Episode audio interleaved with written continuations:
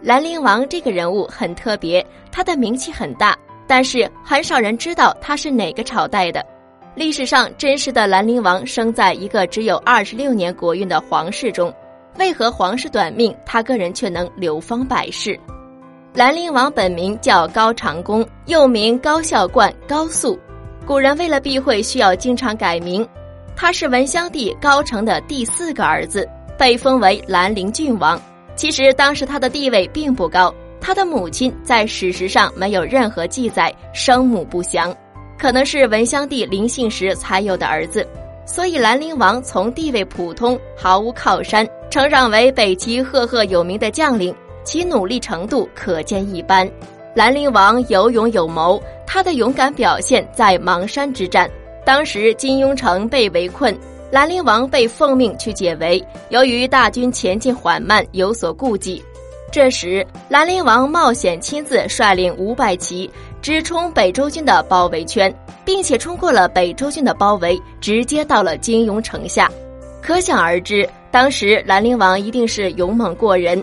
武艺高强，到了金庸城下，兰陵王摘下头盔，城中的士兵用弓箭掩护兰陵王。后大军至，北周军大败，一直被追击了有三十里的路程。这场战役使得兰陵王在军中的威名远播。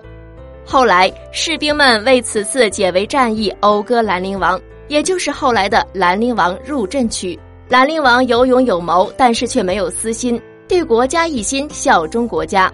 但由于兰陵王功勋卓著，把国家当家事，引起后主高纬的猜忌，为后来赐死兰陵王埋下伏笔。兰陵王也看出帝王对自己的猜忌，于是开始消极怠工，假装自己不完美。